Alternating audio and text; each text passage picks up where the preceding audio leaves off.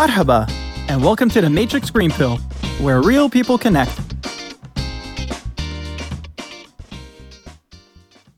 Hello, and welcome back to the Matrix Green Pill podcast. I'm Hilmarie Hutchison, and today I am thrilled to have Ollie Lingwood Craddock, a seasoned business professional, as my guest. Starting out as a senior research executive 20 years ago, he has made significant contributions across various industries. His current role is as CEO of Rungway, a workplace advice platform. Ollie, welcome and thank you so much for joining me today. Thank you for having me. It's great to be here. So, to start off, could you please tell our audience a little bit about yourself and your background?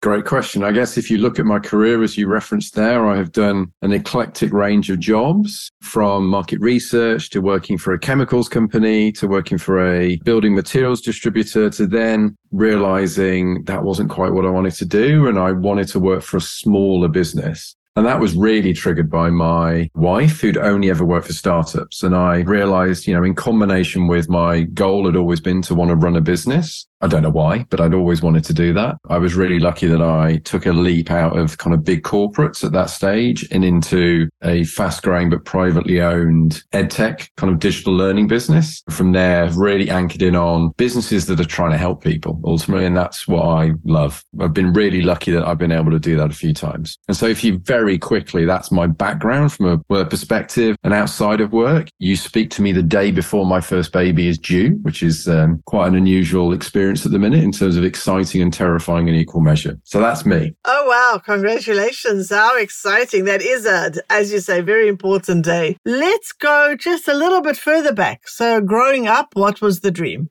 The dream when I was a kid, I wanted to be an architect. I really wanted to be an architect. And as a child, I used to drawings of things like leisure centers and then I built models of them. I remember doing that. I don't know why a leisure center or a sports center. That was my kind of dream. And I left education and university not having a clue what I wanted to do, to be really honest. I'd kind of grown up in a world where professional services or, you know, getting into a profession was all I'd ever been told was the right thing to do by my family and by my teachers, not realizing there's this whole world out there of really interesting jobs. And I kind of look back on that I think that was a massive failing in the system I went through is that it didn't teach you what the options were. You know, it kind of told you that you had to go and become an accountant or a lawyer or a doctor. And so kind of growing up, I left university not having a clue what I wanted to do and fell into market research as the first job. And from there, realized I wanted to go into something a bit more business rather than agency and kind of took steps to eventually going, ending up at the company Mind Tools, which was three jobs ago of being really lucky and running the business. There was no predefined path for me. I just, just jumped around quite a lot. And if you look at my, you listed out what I've done, there was no sense of at 16 years old, I want to be X, if you like. I didn't go down the architecture route because it took too long to train, being really honest. Okay, that answers that question. Why did you choose not to pursue that? I think it's kind of seven years of kind of quite hardcore studying, and I didn't want to do that. You know, I was probably being a bit lazy when I was kind of 17, 18 and didn't want to do that, but actually wouldn't have been right for it anyway. It wasn't right for me. But I look back on the wish I had at the time in 14, 15, 16, and if only I'd known what the whole spectrum of jobs that were available. I think that could have been really interesting is what would I have done now if I'd have known what variety of things were available? I may be doing a completely different job. And that's something I think about for my soon to be daughter is how do I help her understand what she could do, which isn't always just become, you know, kind of a narrow range of options, but the full set of options. I love that because, as you say, we sort of think in very limited terms about, and I'm right there. My daughter's 15. Right now, they are needing to decide which school they're going to choose for their long term education. And it's really difficult to say what's the right move to make because she's also very passionate about one thing. And you think, well, is that the career path for her? And it's really hard, like you say, because you sort of also think you want to sort of send them in the direction they're going to be sort of stable. But there's more to life than making money, right? Yeah, maybe it's easy for me to say I'm relatively successful, have a relatively well paid job, but I think it's important that you do something you care about because we spend so much time at work, right? You, you want to try and take something from it in a positive sense, whether it's kind of en- positive energy in some way, because we spend most of our life at work ultimately. Absolutely. So, what were some of the pivotal moments that shaped your path? One was the exposure to a different set of scenario, a different type of company you could work for, which came via my wife, who was my girlfriend at the time, who'd only ever worked startups. And so when I met her, the largest company she'd worked for had 30 to 40 employees. And I'd only ever worked in companies with thousands of employees, you know, multi, you know, big enterprise organization. And I was very used to being a cog in a machine, if you like, a very big machine, whereas she was used to being part of something that meant something. Everyone was galvanized around what the company was trying to achieve. Everyone got stuck in. There was a great energy to it. And that was a really big moment for me of there is a different path. And I didn't really know that was an option until then, or I hadn't considered that as an option until then. And that was one thing that led me to make a decision that I wanted to go and work for a smaller company or try it at least. And I'm glad I did. I would never go back to a big company now. That's one moment. And that happened quite a long time ago now, probably 13 years ago. The other one is probably a manager I had, which is again about 16 years ago, is by far the best manager I've ever had. I'm still friends with him and kind of imparted on me, even kind of through osmosis and subconsciously his, the way he was as a leader and manager and peer and coach was amazing. And Probably the way I try and manage and lead people now is ultimately mirroring most of what I learned from him. So in terms of my decision around type of company I want to work for was that kind of triggered effectively by my wife's experience. And also this way that I try and be as a manager and leader is triggered by one individual and I know who he is. So those probably were the two biggest moments I would say in terms of influence on me that experience of having a good manager sort of informing you this is the kind of manager I would like to have and did have, and also then to reflect that and be that kind of manager to other people. Exactly. Yeah. I describe it now to other people. As a manager, you should wear multiple hats. You should be a manager, which is about managing performance. You should be a coach as well. So where you're kind of trying to help develop the person. How have you helped that person improve every day? And then the third hat is just to be a peer. It's not about hierarchy. It's about there are times where as a in that role you need to be an outlet for the person where they're frustrated or maybe there's something going on outside of work that you can either listen or help them with. So i always talk about three hats. I love that. And i think also as you mentioned in a smaller company you have the possibility and the scope to do that because your role is not so defined. So you do have to have the ability to wear, as you say, different hats at different times. Funny enough, you say that 13 years ago you went to a small company. I don't think I've ever worked in a company with more than 20 employees. I have never been a cog in a machine and I cannot relate what that must be like. So uh, very interesting that we've had uh, such different paths. Let's talk a little bit about Rungway. You are the CEO of Rungway, a workplace advice platform. What is it about? Can you explain to our audience what is Rungway? So, Rungway is ultimately a technology platform. The impact it can have on an organization is to help individuals within the organization have a voice and be heard who are often disconnected and don't have a means to give, raise ideas or give feedback or raise issues. And that's where the technology helps individuals within the organization, but also it helps leaders within that organization understand what are the emerging issues, what's the scale of sentiment on them. So how many people is it impacting? Who are those people and why is it impacting them? And it's always on. So people are organically kind of asking questions, raising ideas, raising issues. We then aggregate that through technology and people to tell the leaders of that company, this is what's going on. This is what you should be doing something about now. And we even help them in how they can respond and act on that. So it shortcuts. So often feedback happens in long cycles, whether it be every six months, every year. By then it basically means nothing changes. Whereas Rungway's always happening. And through the service we provide around the technology, we help leaders do that really efficiently in terms of do something about this now and it will have a big impact. And then we can prove the impact that has in terms of sentiment of the individuals within the company. You've got direct communication to the workforce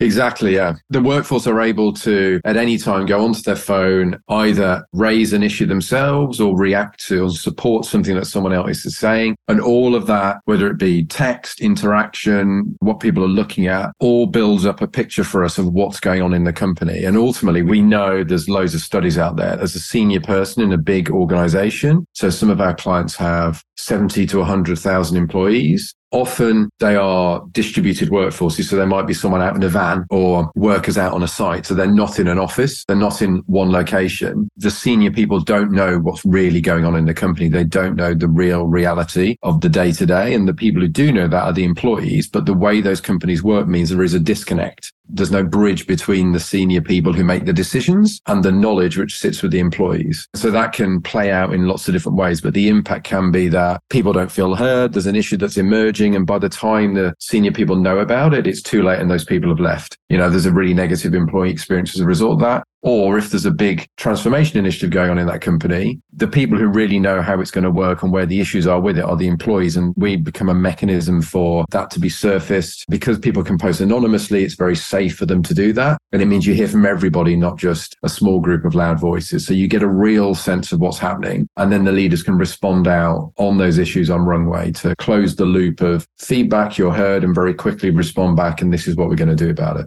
A very valuable service for both employees and then for leadership as well. That's excellent. Do you find that there are sort of typical challenges that companies have, or are they very much specific to companies? Right now, there are probably typical challenges, and I think it depends on the nature of the organization model. So, if it is an organization that has a distributed workforce, there are inevitably pockets of disconnection. There are groups of colleagues the company feels like they can't get to in terms of communication and can't hear from. And that's dangerous because they therefore don't understand what small changes they can make to have a big impact on those people and improve their experience. And frankly, mean that they are more likely to perform, be engaged, and are therefore retained. And talent retention is everything in the current market. The impact it has on your customer experience is enormous. So in those kind of distributed workforces, it's a lot about that. I think in maybe a more kind of traditional corporate model, it is often about the nature of the hybrid working model of the reality of how you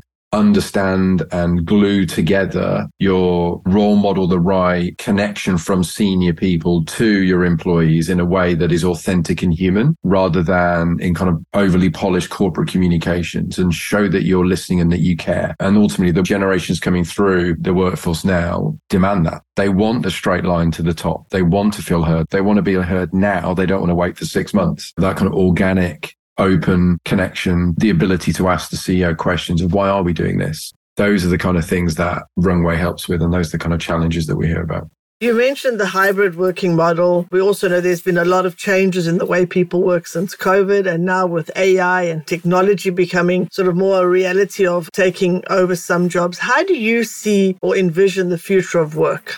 I think the future works are really interesting one. I guess I've touched on it a little bit already. I think there is a enormous shift needing to happen within organizations now in terms of developing and putting in place the next generation of leaders that older generations are fast approaching retirement age and have the organizations got in place the next group of people to take over, if not already taken over. There's a really big challenge for companies there. But I think the really big obvious one, and I know everyone always talks about it, is the nature of work now and the way we work. And we all read headlines now about people companies mandating that people come back to the office. I don't actually align to that because I think the control dynamic in terms of employee to employer has changed forever since kind of lockdowns and COVID happened. And I think the employees are now asking questions, well, why do I need to go to the office? And if companies are mandating that, they're looking a little bit out of touch. A great example is I haven't worked in an office five days a week for over 15 years. So it's not new to me that you measure people by their output, you know, their results rather than their visibility at a desk ultimately. And I think that comes back to trust. It comes back to what your values are. It comes back to driving a flatter organization structure where individuals are more empowered ultimately, which is probably more traditional hierarchical structures don't work in that way. And they're built around the fact that people are all in an office and therefore it's predicated on that model. For me, I think ultimately talent will no longer want to work for companies where they have to be in the office five days a week. Yeah, I think you're absolutely right. I think we see that all over that um, even as a small company, we try and uh, give people the flexibility and the ability, the tools to be able to be more flexible. I think employees, and I talked about this even when I was running a learning business. I think we as employees, and we're employees ourselves, we bring probably more of a consumer mindset in terms of expectations into our job. Whereas 50 years ago, you were lucky to have a job. Whereas now it's, well, you're lucky to have me working for you. It's the other way around. And people don't think about tenure in jobs in terms of years anymore. They probably think about it in terms of months. I think the expectation and what the experience of being an employee, a company like has gone through the roof. I've worked at companies where you're probably a bit cliched and you have a table tennis table and you have nice snacks in the office and you buy a coffee machine. And actually, it's not about that really. It's about, well, what are you doing to do? Am I going to learn in this job? And if I don't feel like I'm learning, I'm going to leave. And that's really challenging as a senior person in the company. And I think it's good, but you're being held accountable to that kind of standard. And so you've got to be transparent. There is an expectation of that as well. You've got to link to probably a bit more purpose in terms of what you're trying to do. And I think that authenticity of your brand as a leader and an employer is a hugely important part of the employee experience now. Absolutely. I also think what you mentioned, their purpose. Employees are not just wanting a job, as you said. They want a purpose in life. So it's not just the purpose of the company or their purpose for the individual needs to be aligned with the purpose of the company. So it's very important for companies to communicate what their purpose is. Absolutely. I completely agree with you. I think that's, as I interview people, one of the first things I get asked is about what's the, you know, tell me about the company mission. There's always a question. We talk about a lot often is uh, work life balance. Do you find in your work with employees that there is a struggle to maintain work life balance? And if there is, what advice would you give to people who are struggling to maintain work life balance? I think it can be really hard and I think it varies by individual. I see some people who are very good at it. I'm probably not very good at it and I work hard at it. I think probably working from home makes it even harder. You know, I remember where I used to drive to an office most of the week. That car journey created that switch off moment where your brain would switch off, you would decompress. Whereas if you're working from home, you don't have that opportunity. You can walk out the room you're working in and you're in your house, but it's happened instantly. I think for me, it's really important that kind of compartmentalization is something I work really hard at. And so things like at the end of my working day, I go through my to-do list, I cross things off and I create my to-do list for the next day and my kind of goals for the next day to try and create that kind of mental switch off moment. So I'm not thinking about that anymore in an evening. And then I try and do something very different to being sat at a desk looking at a screen. So I don't go and watch the TV straight away. I might do some exercise, walk my dog around, you know, nearby, even if it's for 20 minutes. Because I think otherwise there's a risk the work and non-work, if you like, blurs together. And there isn't that, for me, that hard line between the two. And so that kind of to-do list creation is a good way of switching, stopping your brain thinking about work and then that doing something very different, even if it's for 10, 20 minutes. For me, I find useful in terms of that kind of mental decompression. Your brain's been spinning at 100 miles an hour. How do you get it to slow down? And you need to kind of create a hard switch for that to happen. Oh, I love that. I think that's an excellent tip is sit down to check off what's been done and sort of create that list for tomorrow so that you know, okay, I know what I'm planning for tomorrow. Now I can walk away from this and do something different to sort of make that hard switch. I find it really hard to switch off from work. This I will try because I can just keep going because if there's email sitting there, I'm an inbox zero type of person. So I keep going till either can't anymore or inbox zero. And inbox zero is very hard to get to sometimes. So I think that's an excellent tip. Looking ahead, what projects or initiatives are you excited about, or either within Rungway or any other areas that you're involved in? I think within Rungway, I think we're at a point where we're we're bringing in a few new people to the team, and obviously that's a really nice challenge to have in terms of forming a new team. So I guess part of my job is to do that, right? And it's to some things we're talking about are how do we create that kind of connection and relationship and energy across a team that works quite remotely? It's a challenge and exciting. So for next year, the goal for me is to have that team, have the right relationship. So we're working really well together and collaborating, whether that be at, at times virtually and in person. And that will flow through in terms of we've got some exciting ideas in terms of product development next year, but also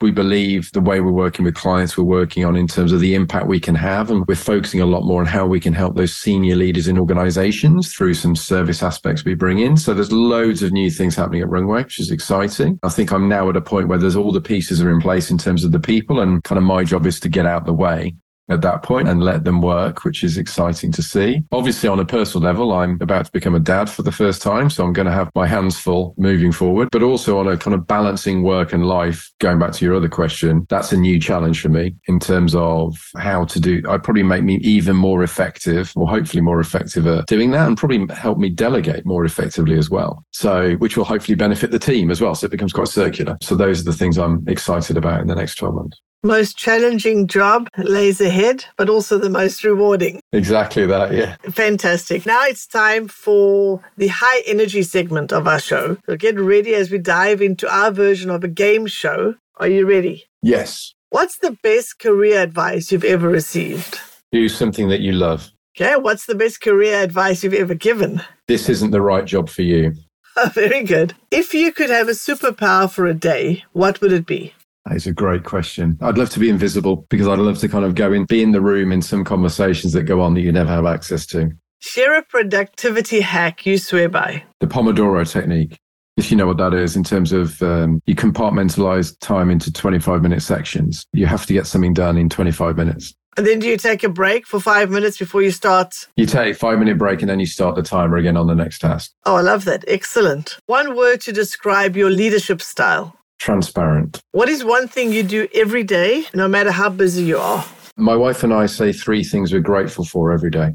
Oh, I love that. Excellent. Well, thank you very much for playing along. That was the end of the game show. It wasn't too hard. Now, before we wrap up, I'd like to ask you about your green pill moment. What green pill advice would you give to your younger self?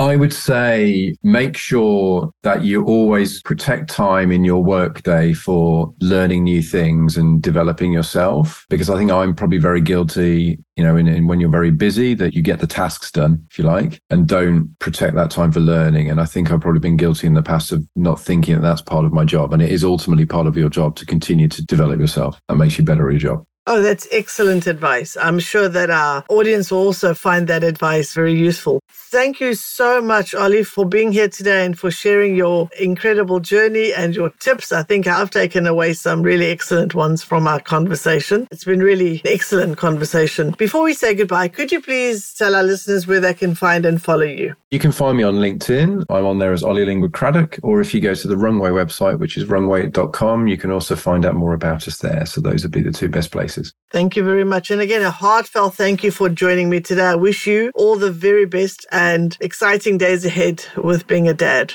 Yeah, thank you very much. It's been great to talk to you. If you enjoy our conversations, please like and subscribe. See you next Wednesday.